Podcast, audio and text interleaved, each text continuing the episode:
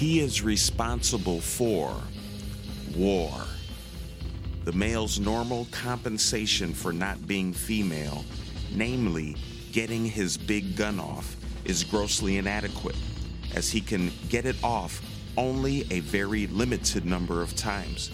So he gets it off on a really massive scale and proves to the entire world that he's a man.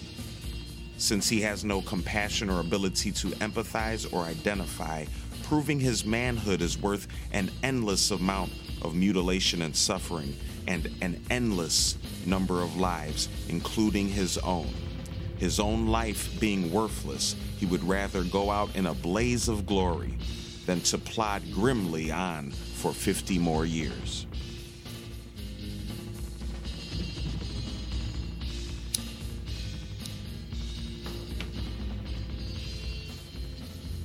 Niceness, politeness, and dignity. Every man, deep down, knows he's a worthless piece of shit. Overwhelmed by a sense of animalism and deeply ashamed of it, wanting not to express himself but to hide from others his total physicality, total egocentricity, the hate and contempt he feels for other men, and to hide from himself the hate and contempt he suspects other men feel for him. Having a crudely constructed nervous system that is easily upset by the least display of emotion or feeling, the male tries to enforce a social code that ensures perfect blandness, unsullied by the slightest trace or feeling of upsetting opinion. He uses terms like copulate, sexual congress, have relations with. To men, sexual relations is a redundancy, overlaid with stilted manners, the suit on the chimp.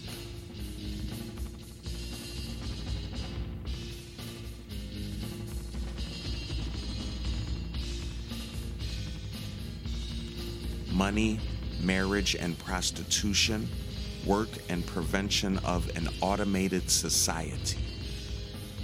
There is no human reason for money or for anyone to work more than two or three hours a week at the very most. All non creative jobs, practically all jobs now being done, could have been automated long ago and in a moneyless society, everyone can have as much of the best of everything as she wants. But there are non human, male reasons for wanting to maintain the money system.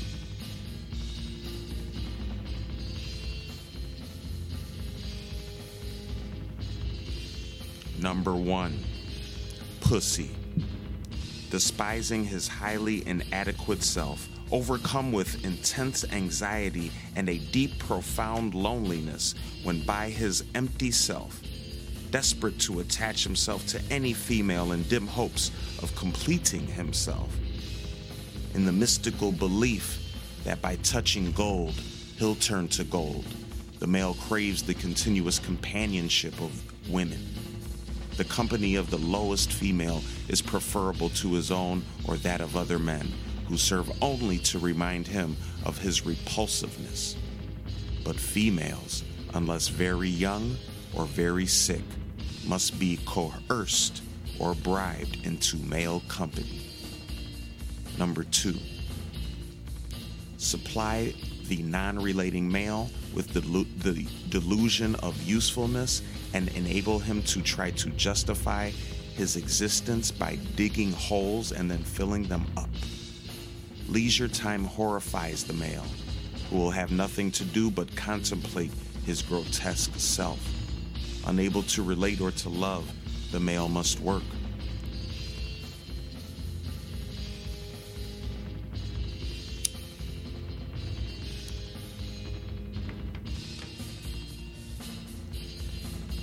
Females crave absorbing, emotionally satisfying, meaningful activity, but lacking the opportunity or ability for this, they prefer to idle and waste away their time in ways of their own choosing.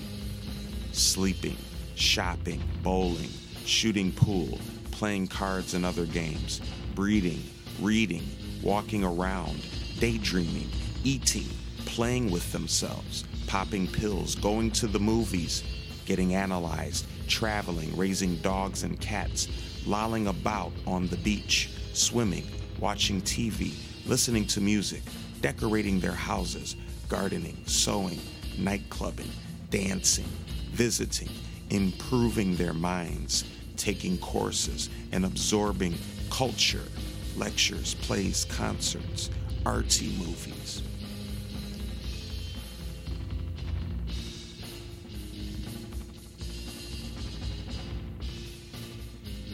Therefore, many females would, even assuming complete economic equality between the sexes, prefer living with males or peddling their asses on the street, thus having most of their time for themselves, to spending many hours of their days doing boring, stultifying, stultifying, non creative work for someone else, functioning as less than animals, as machines, or, at best, if able to get a good job, co managing the shit pile.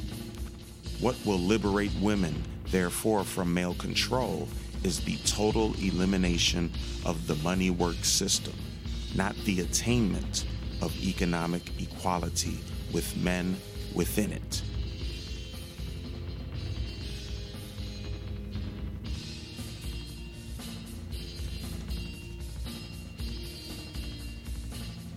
Number three, power and control. Unmasterful in his personal relations with women, the male attains to masterfulness by the manipulation of money and everything controlled by money. In other words, of everything and everybody. Number four, love substitute. Unable to give love or affection, the male gives money. It makes him feel motherly. The mother gives milk, he gives bread. He is the breadwinner. Number five, provide the male with a goal. Incapable of enjoying the moment, the male needs something to look forward to, and money provides him with an eternal, never ending goal. Just think of what you could do with $80 trillion. Invest it. And in three years' time, you'd have $300 trillion. Number six, provide the basis for the male's major opportunity to control and manipulate fatherhood.